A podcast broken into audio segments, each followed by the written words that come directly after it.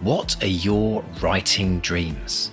Finishing that book, quitting the day job, becoming a best selling author? Well, over four years, we've studied the advice of over 300 best selling authors who've collectively sold over half a billion books. And we are excited to announce the Bestseller Academy. If you're ready to take your writing to the next level with accountability, craft, and coaching, your bestseller dreams are now only a click away. To find out more and apply, visit bestsellerexperiment.com forward slash academy. That's bestsellerexperiment.com forward slash academy. Hello, listeners, and welcome to this special episode from the archives. This is a golden oldie full of great evergreen advice for writers, It's a rerun, basically. whilst we work on something very, very special. Or very, very special indeed. We were so young and naive, weren't we, Mark? Oh, we were, but our guests, our guests were brimming with wisdom. So enjoy. And we'll be back next week with a brand spanking new episode of the Bestseller Experiment. Let's run the show. Hello and welcome to the Bestseller Experiment, where we look to write, market, and publish a best selling novel in just 52 weeks. My name's Mark Desvaux. And I'm Mark Stay. So, Mr. Stay, here we are again, still rocking and rolling. We haven't quit just yet. and you know what's just keeping us going? The thing that's keeping us going is the fantastic guests we keep having in the studio. And we're going to give you a little preview before we dive in and, and interview our guests this week. Mark, tell us who we've got in the studio this week. Well, we have two guests. Okay. Now, we have an author. That's always a special thing. But we like to pair people up because we like that little dynamic. We like to shake it up a bit. So we have an author and an editor. So I'm going to introduce them one at a time. First is our very special author, Lucy Vine. Say hello, Lucy. Hello. And also Lucy's editor, Katie Seaman. Hi.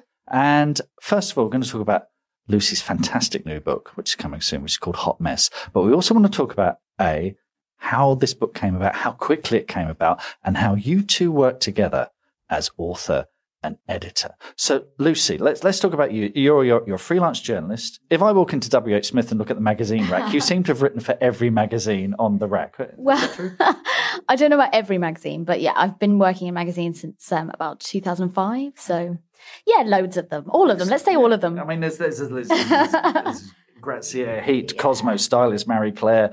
But you've written a book. Tell us about Hot Mess. What is a hot mess? Oh, God. A hot mess is somebody who.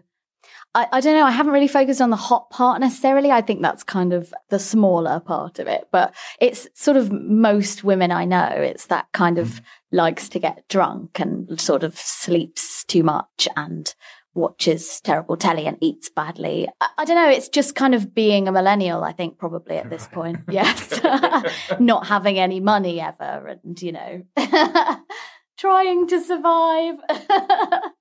Now, you wrote this book. I mean, we're we're taking a year, Mark, aren't we? We're taking a year to write, edit, and publish this. It's um, Yeah, and- which is which is quite we're seeing is quite an effort. But I've heard that Lucy has has yet again, like some other authors we've talked to, completely showed us up. yeah. Um, how long did it take you to write this book, Lucy? Well, oh God, I don't want it to sound like I've just sort of thrown anything out.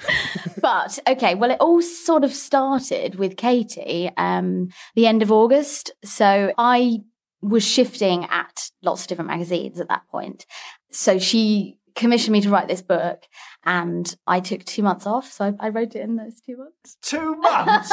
Two months. That's bloody outrageous. months. That should not be allowed. That should oh, absolutely. there should be like a law written in stone that no one is Such a allowed. show off. but I treat it because I because I'm trained as a journalist. I and I've spent however many years doing that. I get given a deadline and I write it. And I I've always preferred that overnight commission where somebody said I, I need a thousand words in the morning, and I just sort of get up at four a.m. and just nail it out. yeah. Well, a thousand words in the morning is one thing. Yeah. Writing a full length novel Yeah. in two months. Are, look. Yeah. Are you on drugs? Yes. Are you doing speed? Loads and loads of drugs is what I suggest. We'll reject doping. I have to be on brand now. I'm a hot mess, guys.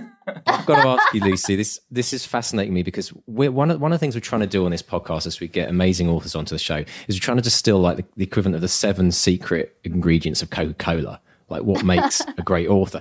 And I, I, actually think I do actually think that we might be hitting them on right this second, yeah. and that is the importance of a deadline. Mm-hmm. Because it, do you think you could have done that book in two months had it have been just a, you know, oh, I want to write a book and I'd like to get published? No, and that's that's the thing. Like I um hadn't written a book, even though obviously writing every day. I, I love writing. I've always and I'm a huge book person as well.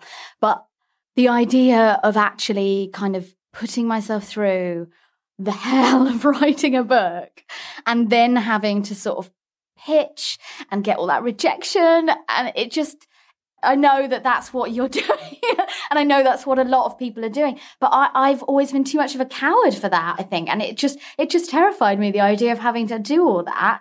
And the idea of having a whole year as well. I mean, when I get given a commission to write something and they say, yeah, give it to us in a month, I don't do it until that last few days of the month. So I needed that thing. And I actually had a slightly longer deadline.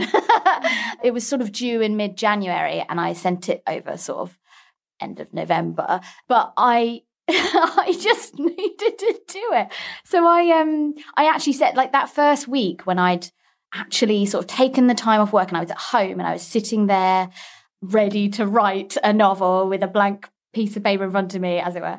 I actually just sort of failed a bit in my head and sort of started to panic. And I think I had lunch with you, Katie, um, on the Wednesday of that first week.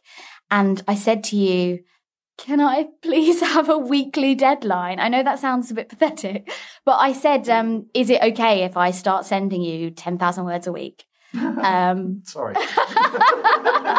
but it, it, that's what, that's what got me. I just, those first few days, I'd sort of just lain there in my room at home, just watching Netflix. I, I mean, you think it's impressive how many words I pumped out in those few months. You should see how many Netflix shows I got through. it was crazy. But I, I just, because I knew I had to do that every Friday, send Katie that chunk of work, I just had to do it even if it got to a Wednesday and I was like, oh, I haven't done anything. I should really write this now. I had to get it done, so I did. so, Katie, what was the reasoning behind the two month deadline when you when you commission a book? Explain how that kind of works. Evil. Named and shamed. I'm outed forevermore. Um, how the book came about in general, or why the deadline was well, so tight? Why two months? Oh, that was my own deadline. Yeah. So I think with this book, what's so great about it, and that Lucy's touched on this already, is a hot mess is most of us out there. I think when we're thinking about where we probably thought we'd be in 10 years' time, are we measuring up to those standards? We're all probably falling short. There's all things mm. that we think, oh, in like 10 years' time, I thought I would have, you know, got everything together. I'm, I feel like I'm failing. So it just felt very topical. And I think we also probably have to mention TV and film because I think there's a lot of shows out there. I think Fleabag and Girls especially are really highlighting everyday, flawed but relatable characters. So I think because this felt so timely and it felt we were kind of on the crest of a wave with everything that's happening in TV and film. So we wanted to be kind of in that moment rather than two years down the line thinking, oh, well, Girls was great when it finished. But so I think it's tying in with maybe other things that are going on in the world. So, so was it a case of you having an idea, a sort of a zeitgeisty idea, and then going and looking for an author that you thought could pull it off? Or was it just you were talking to Lucy and you had the idea? To, how did that work? Which came first, the idea or the author? chicken or egg. Yeah. Um, so actually, it was Lucy's article that inspired the idea. So mm. shout out to Stylist because I love their features. And it was around Valentine's Day last year, and mm. you'd written an amazing piece, and it just had some stats in there about the amount of people that are single, about the amount of people that would choose to stay single. This is around the time of year when Girls is in full swing. There'd been a kind of renaissance of modern rom-coms on Netflix. I think shows like Love had just started airing on Netflix, which is great. Mm-hmm. So that just got me thinking if I'm out there reading this, how many other women are thinking that maybe in books especially, there's not kind of the characters that they can relate to. So it was Lucy's article that inspired the idea. And then I reached out to her thinking she's probably already writing a book. And I was so surprised that nobody had ever approached you because I thought it was such an obvious fit to my mind. I thought she's already going to be writing. And then we met up and we chatted. I got this email out of nowhere. and I thought it was spam or a, some kind of random, I don't know. I had a Google of you. yeah, well, it was just so out of the blue. And it was, it was a few days before my birthday in August. And it was just so exciting, but at the same time, I sort of didn't tell anybody. I don't know that you publishing people just went around kind of fishing a little bit and seeing, you know, oh, would you maybe? But then it comes to nothing. So we had, I think, um, I got your email emailed straight back, and we had breakfast the next morning, and you seemed quite like, yeah, let, I mean, let's let's do it, and I was quite like, uh, seriously. I still feel like I don't know, like like it's a joke. And I didn't really tell many people about it until it sort of got announced a few weeks ago on the bookseller, which, you know, huge bookseller nerd. And I was like, everyone! Sorry, I just screamed into the mic there. So we had that chat and you kind of said, go away, kind of write down a quick, like, brief of what you sort of think the plot would look like, which I did that week. And then I wrote, I think, two chapters for you, like, um, about 5,000 words that week. And then you kind of went away and got it all approved. Mm. And that was when I kind of went to the people I was booked into and said, right, I'm taking the next couple of months off, cancelling oh, my shifts. So you took took mm. time off work. Well, because I'm freelance, it okay. wasn't the big deal. it sounds like, yeah, I just take two months off work. It's more that I just sort of let them down. just betrayed them and left them in the lurch. But, you know, it was fine. They managed to find somebody to to take over for me for those couple of months. And then um, I didn't think I'd be back before Christmas, but I did I, because I went a bit crazy being in my house for two months. yeah. yeah. I'm quite a high functioning introvert, I think. Um, so I like people and I like being around people, but then I really need to just go home and be alone. I've got my own flat and I live on my own and I go home and I shut the door and I turn on my phone. It was so exciting to me that I had two months to just not see anyone and not talk to anyone and just be alone and write. It's just the dream, really, isn't it? Um, and I'm so lucky that I was able to do that. And I think you find as well when you're writing that other people are quite often an inspiration. I mean, I've spent a long time, years doing market research, as it were, towards writing about being single and and that kind of novel. But I did still really need other people a bit eventually. to, to write something that quickly, I mean, you're saying it came from an article. Were you drawing a lot on your own personal experience for this? Yeah, I mean, to some extent. I'm a bit afraid of this because I think a lot of people in my life think that it is. My mum keeps saying, "Oh, you in this." she read it at the weekend. And she was like, "Oh, it's really sad about your mum," and I was like, "No, it's not me."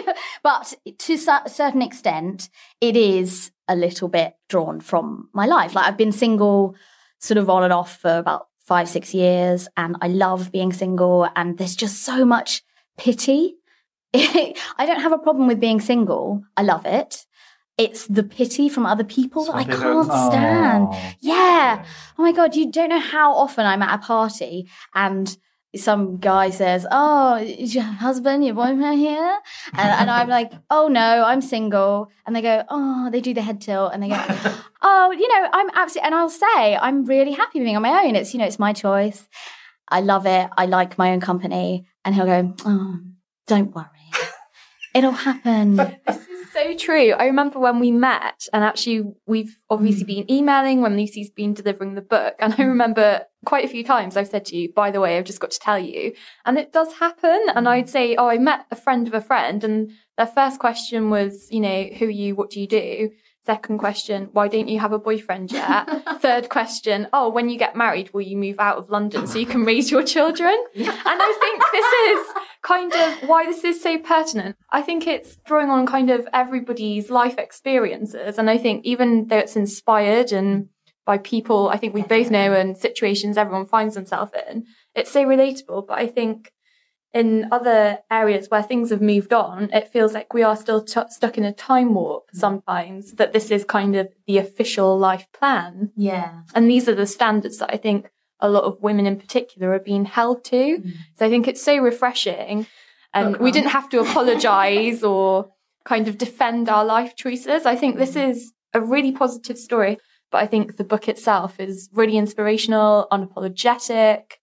I think it's a new kind of celebration of the every woman out there. It seems to me that the important thing here is you really know your readership. You know who you're writing it for. Did you have that a very clear idea in your head? Yeah. I mean, it is that old thing, isn't it? Of like, right, what you know.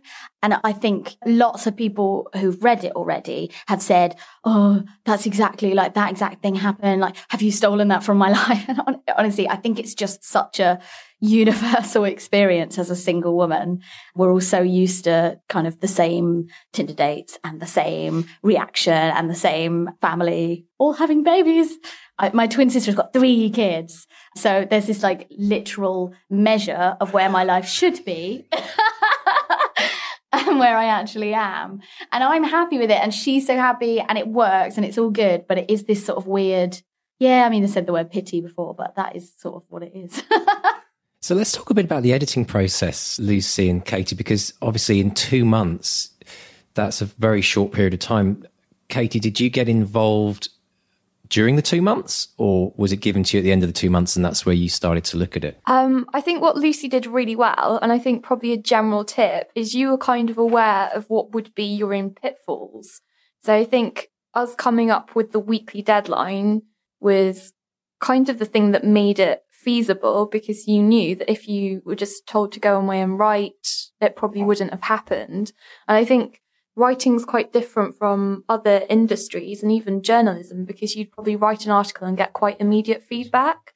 I think that's one thing that I think if I was a writer and on the other side, I would find quite tricky that you're probably lacking that immediate feedback and it can be quite solitary. So when you kind of said, I need a weekly deadline, this is how I need to do it. That's what we decided. We decided that you'd have a kind of working week pattern, didn't we? And you'd do Monday, Friday and work throughout that week and then deliver on Friday. And then I read as we went along, I'd read over the weekend and get back to you on Monday. And more often than not, I think it was just reassurance. And a lot of my emails to you on that Monday, just, you're doing great. This is amazing. This is so funny. Mm. And I think it was such a fun read and it never felt like work as well, I have to say. And I couldn't wait for the next installment and neither could everyone else in the office. It was always, have you got the next bit? Have you got the next bit? And I didn't give that much kind of detailed feedback. I think there were a few things where I kind of flagged, oh, I think this might need tweaking slightly. But I think it was just giving that reassurance throughout the process. And I think actually as a journalist, one thing that really stands out to me is your eye for character and dialogue. And I think that's why so many early readers are saying that you find it so relatable because you've just got such a good ear for those realistic situations. Excellent. What was that like for you, Lucy, in, in terms of having that ongoing feedback? Because we often hear that somebody writes the book and then it goes to the editor and then it comes back with all the big red marks through Yeah. it. What was it like for you week on week? I mean, do you think that was a key thing in actually helping you get to actually finishing it in such an amazing period of time? Yeah. Writing a book is such a weird mixture of having all the ego because you have to believe in what you're doing and having no ego because you have to then let it go and just hand it over and say, do what you need to do. And I feel like I've been training in that as a journalist for all these years.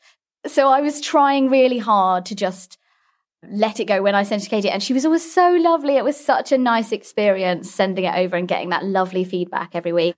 But it, I really liked it. I mean, I, d- I don't know if it would be the way for everybody to do it, but it did really work well for us. And then when I sent the whole thing over, It's, it strikes me as a brilliant way of working, actually. A mm. really brilliant. I mean, if if you're in simpatico like that, Yeah. it's if it's where you're yeah rubbed against each other the wrong way, or if, she's, or if Katie's coming back saying, "Oh my god, this is awful," it could have been really really bad.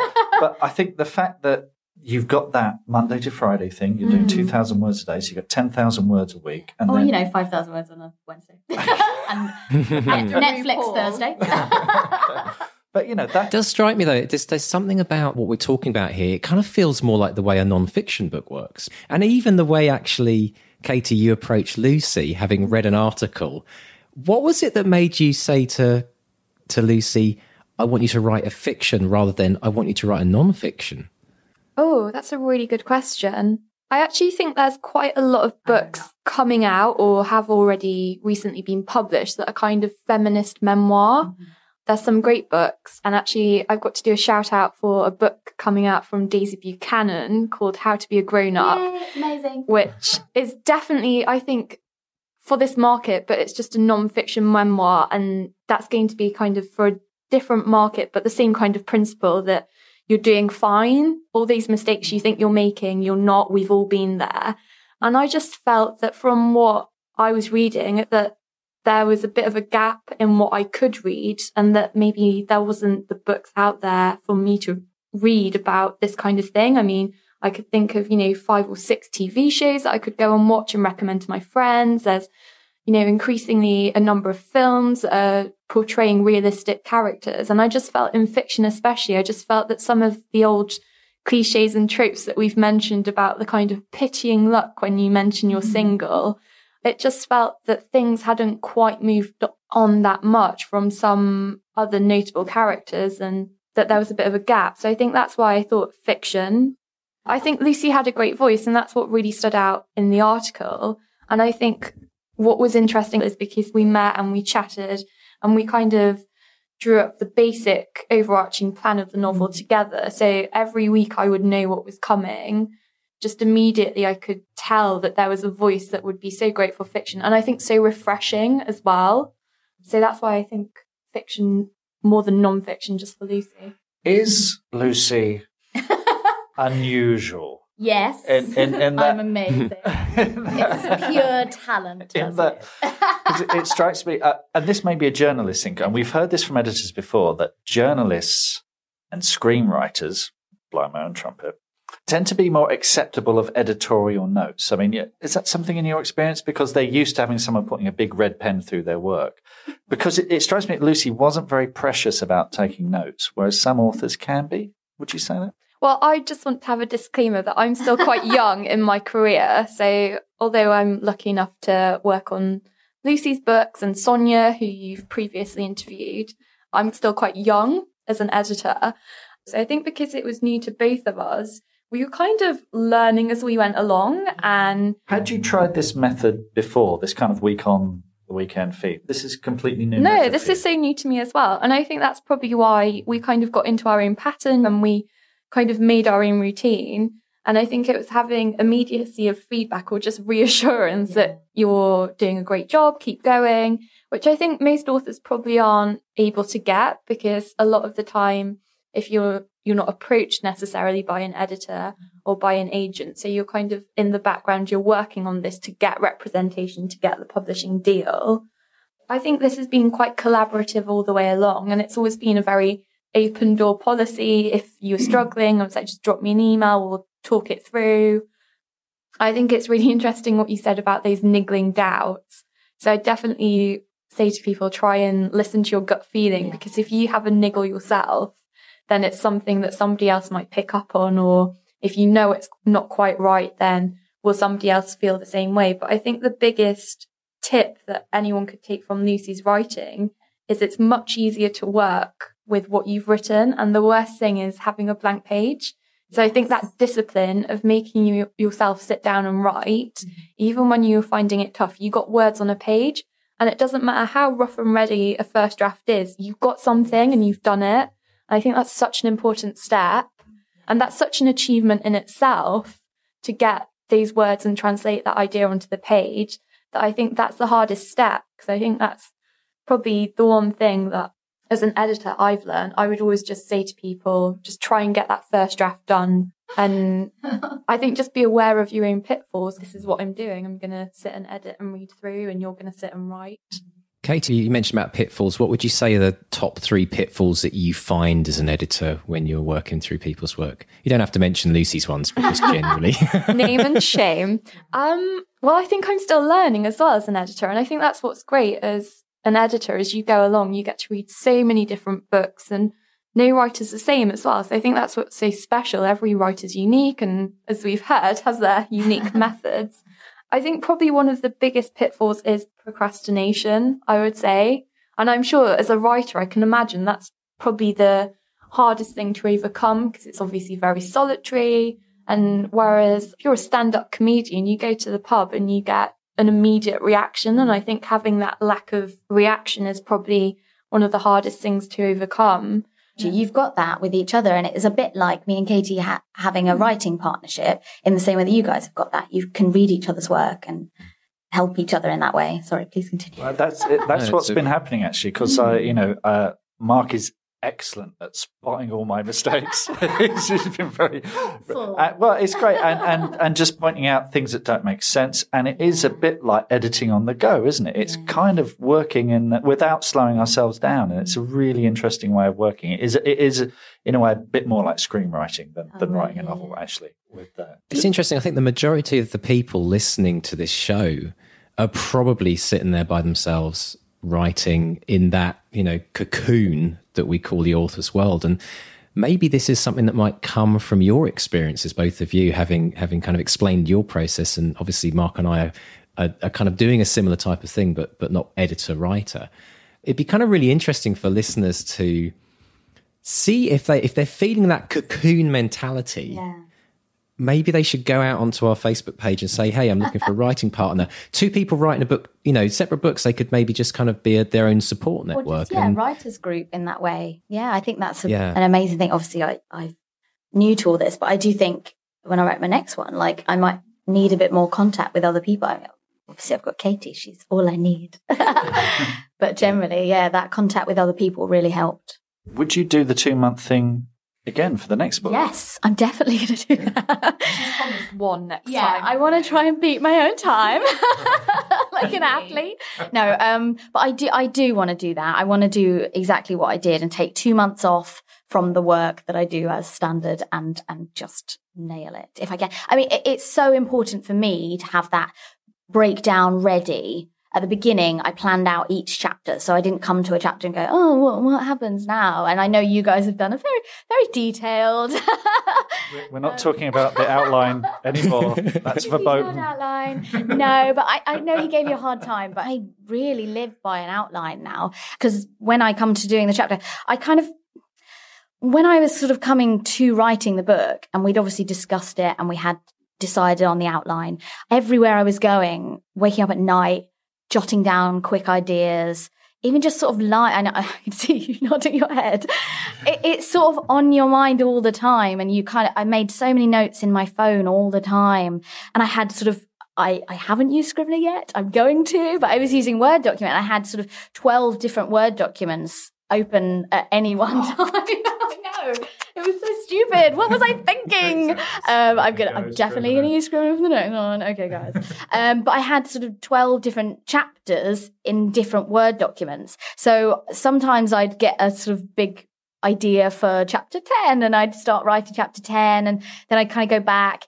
I kept thinking I would find my rhythm and I never Scrivener is made for Okay, I that, need to do Lucy. that, it yeah. so is. You just Obviously, because yeah. what one of the first things we did, Mark, was we nicked the sort of beat sheet from Into the Woods, the John Yorke book, and just had that, and then dropped ideas into when we thought those moments would happen. So yeah, that's definitely worth. Well, if that's the way you work, then yeah. Yeah, definitely. But I then I also found for the first few weeks when I was writing, every single day I was starting again, which doesn't work for me so well. I actually think the first half of the book isn't as good as the second half. I know I'm not supposed to say stuff like that, but I think the second half is actually quite quite good, guys. Can't see. Katie's got her head in her hands now. you know what? It is all Dickens. It is all amazing. And I, I just think too many drafts and too many rewrites kill the book. Sorry, I know that you were talking to Liz last. Liz, yeah, yeah, Yeah, and she said something about doing 34 rewrites on one. yeah. But I, I That's think a different, but that is 20 different books. I think to be fair to Liz, that book was her kind of writing school, if you like. Okay. She learned so much just writing that book. Yeah. I kind of know where she's coming from on that, but yeah. But I found that I was rewriting the first half way more because every morning I would start at the beginning, reread, be rewriting as I went. And obviously, the more I wrote, the harder longer that took. Uh-huh. So I got to sort of halfway through the book and realized I couldn't keep doing that. so I, I then just started writing a bit more fluidly. And I think, I think too many, personally, I think too many rewrites just sort of, you start being clumsy with your words and sentences start kind of getting jammed together in an awkward way. And yeah. Is, is that sort of thing where starting at the beginning, reading and then writing, is that something you do as a journalist? Yes. And that's easier when you've got a thousand words. Yeah, yeah, yeah. Definitely. But I, I had to stop doing that and I won't do that so much. Because when we spoke to Michael Connelly, he talked about if he ever got sort of blocked, he would go back maybe a chapter. Yes. And it was like doing a run up and then Yes. it, would, it would get his motor running. Yeah, it is. It's like, yeah, warm up run, isn't it? Yeah. But um, you can't do that once you've got 60,000 words. You can't keep reading the hmm. beginning over and over again. So, Mr. Stay, have we got a question of the week? We have. I was just thinking, this is question of the week time, and it's come via email from Sebastian Wilberforce. And this is really pertinent for you, I think, Lucy, because this it says quite simply, how does an aspiring author identify current trends or spot coming trends in the subject matter of books? By the time my book is written, I don't want a publisher to say, oh, that's so yesterday and turn me down because of it. Now, one of our early episodes with the agent Federica Leonardis, she she was, and we've heard this from other people as well. Is kind of don't worry about trends, just write what you love. But your book is both of those things. It's something you love, but it's really kind of ahead of the curve trend wise. And of course, you had an article. What would you say about spotting trends? Because I guess with your second book, are you looking for the new hot mess? Are you looking for a new trend? well, I don't know if it's about specific trends because you're not a magazine, you're a book, like, or you're writing a book. You're not actually a book, sorry.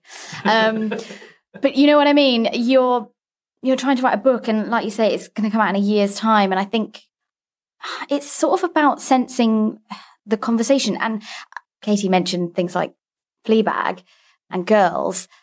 So there is something obviously zeitgeisty about being single and stuff, but that's a huge subject and it's going to be forever a subject. I mean, we'll hopefully, hopefully improve a little bit in the way that we treat single women, but I still think it's going to be continually treated as some kind of limbo state. It's, I mean, Bridget Jones 20 years ago, it's still the same kind of conversation we're having, the way we treat single girls as freaks. So that's kind of always going to be a, a forever topic, I think. So in 20 years, this person can be writing about being single if they want to. I obviously, I mean, I swear by magazines and, and newspapers and all that. Keep the businesses alive. Come on, guys, publishing business alive. But I mean, they are very much of the zeitgeist, but I just don't think books can be in the same way. They can talk about universal themes about life. And if you can tap into life in that way mm-hmm. and figure out what people think and talk about, then that's great. Twitter's good. Mm-hmm. Twitter knows what subjects we're talking about. Can I add about trends? Because I think this is very kind of topical at the minute to be talking about trends. And I think being aware of them is a good thing. Because I think if currently you're sat and you're writing a psychological thriller, obviously their books are really popular right now. It's really having a moment and continues to do so. So I think if you're aware of trends, I think that's good for your own writing because you could be aware of kind of competing authors. And if you know that there's probably a lot of books out there already, I think as a writer, you can then think, oh, that's great because it obviously shows there's appetite and appeal and people will want to read this, but then think about how you can make your book slightly different. And I think what's great about, um, Hot Mess and Lucy is I don't think it's necessarily a trend. I think what's great about this is we kind of identified a bit of a gap in the market. And as a reader, if you think, what would I like to read, but I can't find a book on this, maybe that's a book that you could think about writing. And it could be that you think, oh, there's not enough of, you know, historical psychological thrillers. Why isn't, you know, it set in the past? Wouldn't that be great? Um, I think it's maybe. I love that, Katie. I know, It's just almost giving like- away my best idea. I Best think it's great though because you're coming at it from the. It's just really interesting. We always think like authors, but what you're saying is we've got to switch roles, and we've got to even when we want to write, we've got to think like the reader. And that idea of kind of think as a reader, what book do I want to read, but I can't find? That's fantastic Yeah. because I think we always forget about the audience really when we write, don't we? But it's always for them. I mean, that's why we do it. I mean, So it's a lovely thing. selfishly, this book was, you know, I thought, oh, what would I love to read that I just can't find anything? and maybe that was my ignorance. And I apologize if there's someone out there that has written something and I've not managed to find it.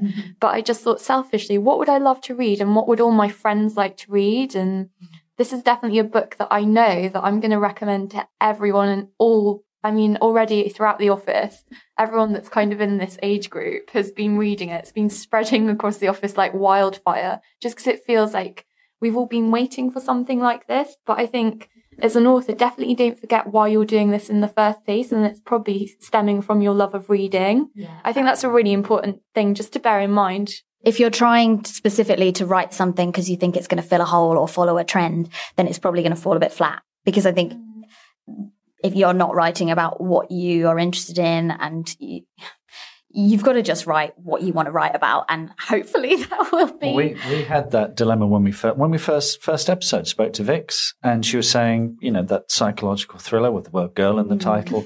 you know, as much as we might The enjoy reading one. those books, I, I'm not a psychological thriller writer. I, I do it really badly, or or, Sure or worse, worse. if we did it well. And we're doomed to write psychological isn't thrillers for the rest You're of our, our stuck in that career. Yeah, yeah, Yeah. Yeah, absolutely. Now, um, Lucy, you mentioned earlier how you felt this this was all like some weird competition that you'd just been plucked or like out one. X factor, you know? yeah. Well, uh, on that note, actually, um, there's a reason why we've we've got you in the studio today. And uh, if you look up at that little hidden camera at the top of the room, no, I'm just joking. Yes. Um, no, I'm I was right. I'm actually I care more about I'm being actually right than getting a talking book about- published. I, I I'm had talking about our competition. I had before we before we go on, Mark. Sorry, I I did have that while we were making Robot Overlords. Okay, because I'm Really? we we were in pre-production for a film with Ben Kingsley and Gillian Anderson with big visual effects, and there was a slight of is this real? I, I don't know if this is real. And about a, a couple of weeks before we were shooting, I was staying at, uh, over where John lives, and we sat and watched a film, and it was a film called Windy City Blues. It's a very obscure movie, but it's about these guys who decide to wind up a comedian by making him pretend he's the star of a movie. And it's this guy loses his rag at the drop of a hat and he just goes crazy. And John had been recommended this by an actor friend of his. And we're watching this, we're laughing. And about halfway through, I thought, this is his way of softening the blow. This is his way of telling me that the whole thing is a complete wind up and I'm on some sort of reality show. So I don't wind authors up like that, Desvaux. It's not, we're Sorry, it's- fragile. it's, it's the little it's the little uh it's it's the little cheeky cheeky boy in me that jumps out every now and again. But no, on a serious note, I did get sidetracked because it is about competitions. Because we have, as as as our listeners will know, uh, we ha- we run very frequent competitions, and we would love if both of you today would announce the winners of two of our massive competitions that we've been running. Would that be okay? Absolutely. Excellent. So we've we we started now going back. I can't remember the episode numbers, but if if you want to look back at the uh, list on our website, you can see the episode numbers. We interviewed the incredible Maria Semple, uh, who's actually since since interviewing her. Mark, is this right? That the book that we were interviewing her about went on to be, get signed with Julia Roberts. Is that right? She's going to star in it in a big show Yeah, on there's, TV. there's a TV show with Julia Roberts, one of them. Wow. Uh, and then there's a film coming of the other one. Uh, I can't remember who's in it, but someone. Where'd really you go. Bernadette? Was um, Yeah. So, so we'd like so the book you're going to win is the book that's going to become the TV series with Julia Roberts, if I've got my facts correct. And Lucy, I'm going to press a magic button here, and you're going to see a name, and I'd like you to, I'd like you to read out the the winner. So here we go, little drum roll. Drum roll. And the winner for the Maria Semple book competition signed book hardback is. Julie Savage. Hurrah. Julie Savage. Hey. Woo. Congratulations, Julie. We'll be getting in contact with you on email and we'll be sending you that incredible prize in the book. And and now it's Michelle Paver, who was she was fantastic, wasn't she, Mark? She, Yeah. if I remember rightly, Michelle was the one that would go uh, living in tents and getting almost killed by went to- runaway yaks. Yeah, well, she and she went to the Himalayas and complained that she didn't get altitude sickness. That's how kick-ass uh, That's right. Michelle is. Yeah, yeah. Absolutely. And her book is Thin Air. We have a signed copy hardback of that. And I'm going to press the button and you're going to see a name. and this is for you, Katie, Katie, to one. announce. Yeah, yeah. Yes, Katie. Little drum roll, please. Can I do that on the mic? Let's see if this works. I don't know if that works. and the winner is Catherine Harwood. Congrats, Oh. Catherine. Catherine Harwood. You can collect your So book congratulations, from the foot Catherine. of the Himalayas. Uh, just make your way there in the next Absolutely. week or so. The tenth optional. and thank you so much to everyone who entered the competitions. We do have competitions still running, so come to our website, bestsellerexperiment.com, click on the win button in the navigation bar, and there's a ton of uh, competitions there. And I believe, Mark, do we have a competition? Lucy, uh, now your book isn't out until July, Yeah. um, but we have a proof copy, uh, which is ultra rare, and I believe these exchange hands on eBay for millions of pounds. It's hot mess, hot property. yeah, hot mess, hot property. So could you sign kindly sign a proof copy for us to give away? Yes, that's Lovely. so weird. Excellent. So if you want, if you want to win, if you want to win a copy of Lucy's book Hot Mess coming out in July, and I saw on your Twitter account, I think it was only a few days ago, is you've only just seen the proofs come through. Is that right? Yeah. Oh, it's so exciting What did that feel like? Oh my god, ridiculous! Just even more you surreal. actually got to touch and feel it, did you? yes, and I did touch and feel it a lot. Just stroke. So you're going to get you're win, going to win a copy of a book that Lucy has touched and felt a lot, all her fingerprints all over it. It's going to be marvelous. And so if you want to win that, get to the website as well, and uh, Lucy's going to sign that for us. So thank you very much, Lucy. So Mark, before we before we wrap up, I wanted to just do a very quick motivational minute, which is inspired by by our two guests today, Lucy and Katie, and I've kind of alluded it to before, but I really feel strongly about this. I think everyone listening right now, if you've not got a writing partner, you've got to do it. Now, the big question is should it be a writing partner or should it be someone that you trust? On one of my previous motivational minutes, I made a point of saying don't expect your friends and family to promote your book for you. They'll read the book, they'll support you through the journey, but they won't be the ones that will go out there and sell it for you. And so I'm thinking getting a friend or family to be that partner, a writing partner or an editing partner might not be the best idea because they'll be thinking about hurting your feelings. You'll have that emotional relationship. Actually, within coaching, the reason why a lot of people get coaches is they don't get that connection where they're going to get judged emotionally because of the background that you know about them. So I would suggest, and I'm going to put this out there, use our Facebook page to make a request to say, I'm looking for somebody. Say what genre you're writing in. Find someone who writes in your genre. And you could maybe act as each other's uh, accountability partners. That's a big word that we use in coaching accountability partners. So you both say to each other, right, we're both going to write a thousand words each day, inspired by Lucy. Um, maybe try and do 10,000 words in a week if we go for the bonus, and see if you can hold each other accountable. So I do think we're onto something here. I think this is something about, you know, it's great being an amazing writer, but it's also about having the determination and the focus to deliver. And that's what you've done, Lucy. So thank you for inspiring us today with your story. Now, I, I know someone who could use that advice as well. Uh, on uh, Twitter, at Jess Steele seven, Jess Steele, who I know from Gollancz Fest. I know she's a writer. She's recently moved, I think, to South America. And so she's kind of lost contact with her usual kind of writing circle. And I know she's looking for feedback. But uh, part of the conversation on Twitter in the last week with Jess and a few other people, we're talking about the importance of smell and and the senses in books and how you can use that in your writing. Uh, is smell, Katie? Any tips on on smell or touch Oh. or or the senses or adding that kind of texture? Any top tips for writers there? So I've really put you on the spot there. That is uh, one of the craziest questions. I think it That's goes us. back to about being authentic and what we were saying, kind of writing what you know. And I think if you have lived that or if it's something you're particularly passionate about, you can recreate it much more vividly. And I think um, that probably makes it easier. But the one thing I would say is try not to make it feel forced. I don't think, I think it can kind of stop the narrative flowing if you deliberately take too much time to kind of stop and say what a character could smell or what they could touch. Probably think about you in real life. If you were with a group of friends or if you were doing something, would you stop and be like, oh, but I noticed that the smell was a rather peculiar musk? Or you wouldn't. So I think it's all about that natural and authentic voice. And I think it's great if it's something that's noticeable, maybe in a crime if it's something that leads you to a clue or it's something that you think is a bit odd and you kind of recognize. But I think just be authentic and true and don't worry too much about um, descriptive detail because I think sometimes we have a tendency to think, right, I'm a writer, I must use all the beautiful words. And I think just keep it simple. I think that's a great tip. Keep it simple and keep it authentic. Mm. And I think what you said about sharing your work as well is a great tip because I think writers are so generous as well. So I think we should all use that spirit in the community share our work. Don't be afraid to ask for feedback or admit if you're struggling. Because I think it's a great community of writers, and I think we should all use each other as that support network. Um, it's really interesting. We're kind of we're kind of layering in senses, having done this very big outline. we are now layering in senses as we're going through. So, so Lucy, I'm, I'm in, in a in a sentence. In a sentence, can you tell us what a hot mess smells like? Oh God.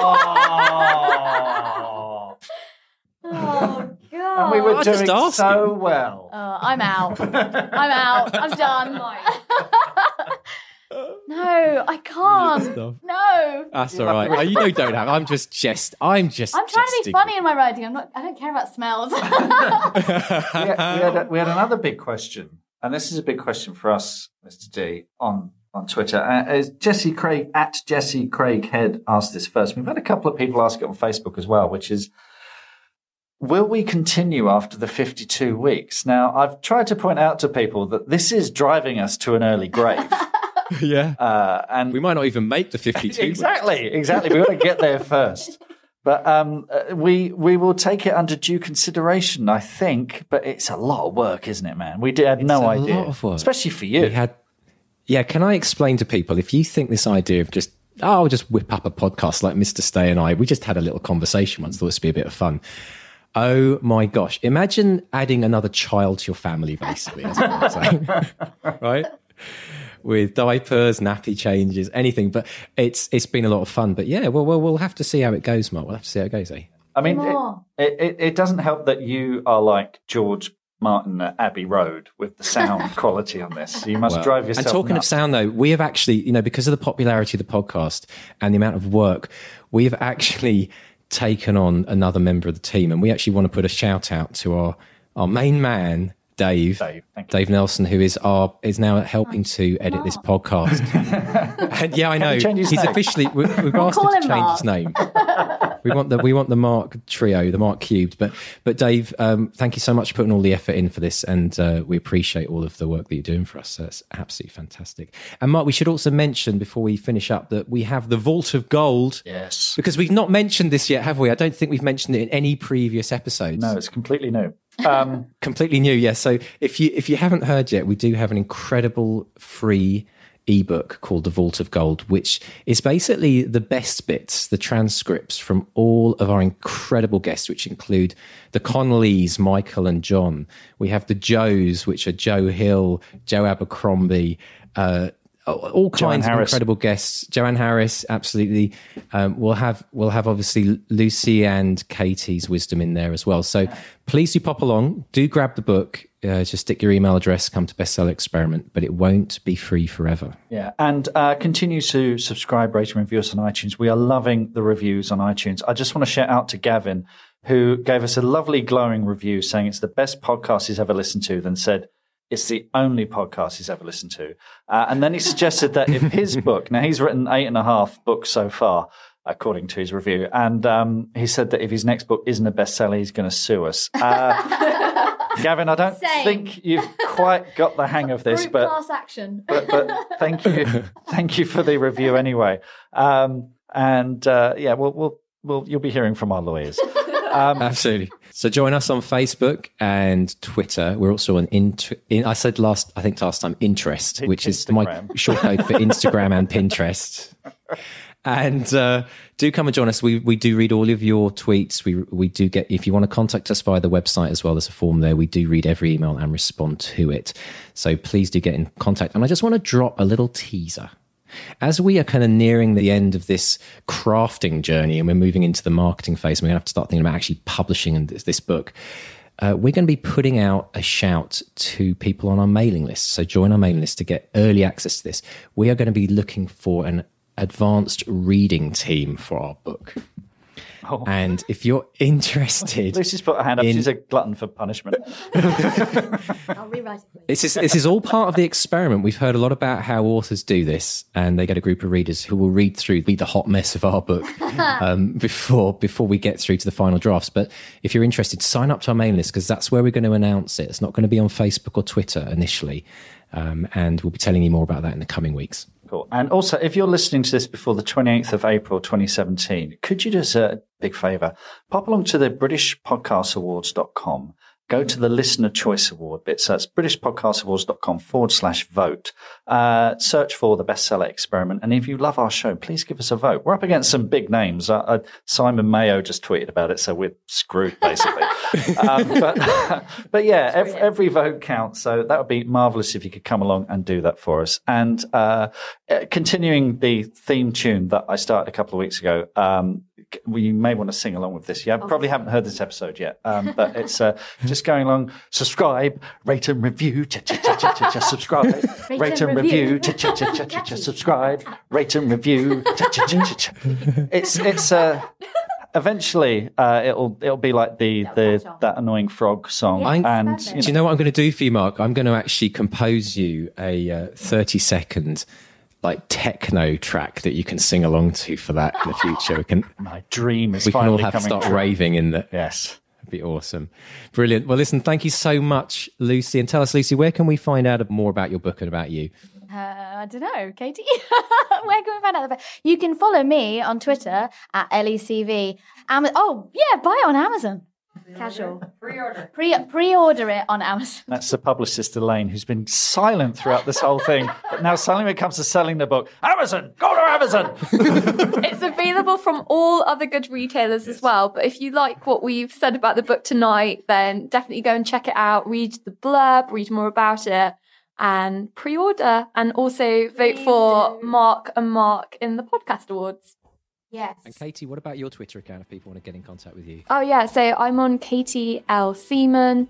So, yeah, if anyone wants to tweet me with queries or questions, any aspiring writers, just, yeah, tweet me and I'll try and give, I don't know if it's wisdom, but I'll try and impart something. Done it now, Katie. The bestseller experiment masses are coming after you. Good. No, I love this community. love you guys.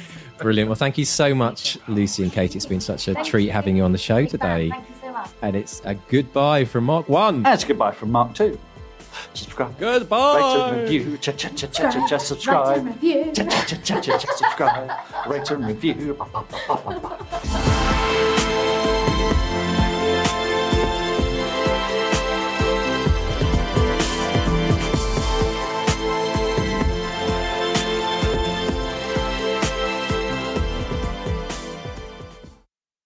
To read Back to Reality, the best selling novel of the bestseller experiment by the two marks, go to bestsellerexperiment.com forward slash back to reality. And subscribe to this podcast to get loads of extra bonuses. Go to bestsellerexperiment.com forward slash subscribe.